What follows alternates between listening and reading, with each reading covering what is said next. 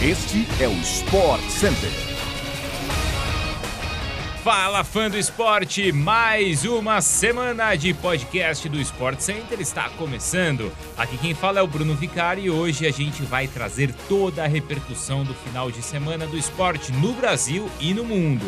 Fique ligado e que nossos episódios vão ao ar sempre de segunda a sexta-feira aí, ó, no seu agregador favorito de podcasts. Também, claro, estamos diariamente ao vivo pela ESPN no Star Plus. Hoje são quatro edições ao vivo do Sport Center. Às 11 horas da manhã, tô nessa. Tem também às 4 da tarde, às 8 da noite e à meia-noite. Então pode subir o som, porque o Sport Center está no ar.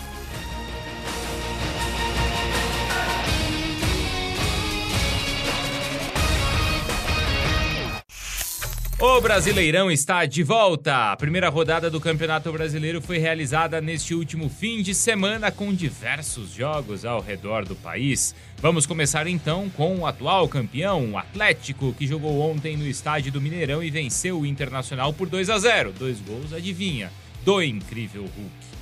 O Corinthians também fez a sua estreia no Brasileirão ontem ao vencer o Botafogo por 3 a 1 no Newton Santos lotado. O time de Vitor Pereira resolveu o jogo, olha, no primeiro tempo, tá? Foi rápido. Três gols com grande atuação do William. Os gols do time do Corinthians foram marcados por Paulinho, Mantuan e Piton, enquanto Diego Gonçalves fez para o Botafogo de pênalti já no segundo tempo. O Cuiabá venceu o Fortaleza fora de casa por 1 a 0 e o Havaí fez o mesmo no América na ressacada.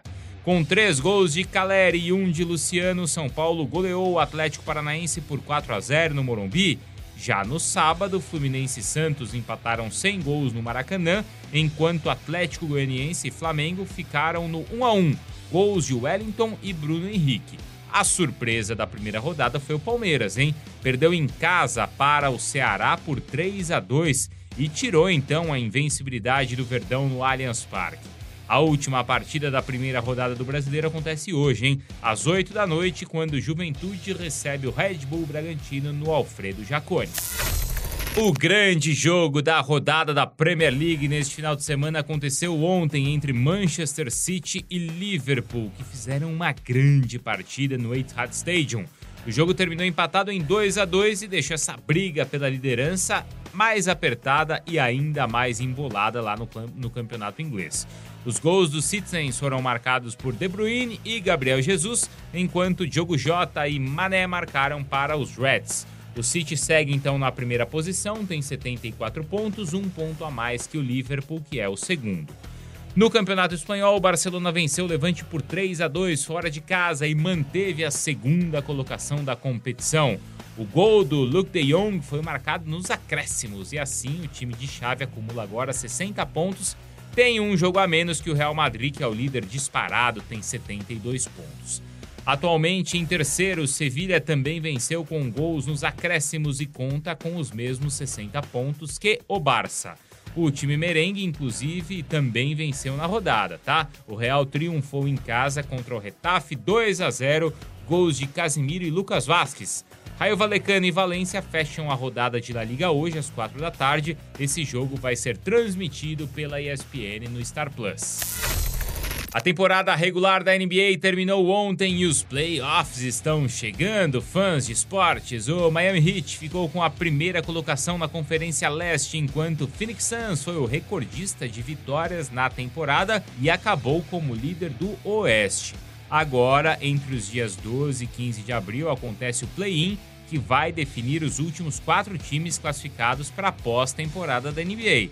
Os playoffs já começam no próximo sábado, dia 16.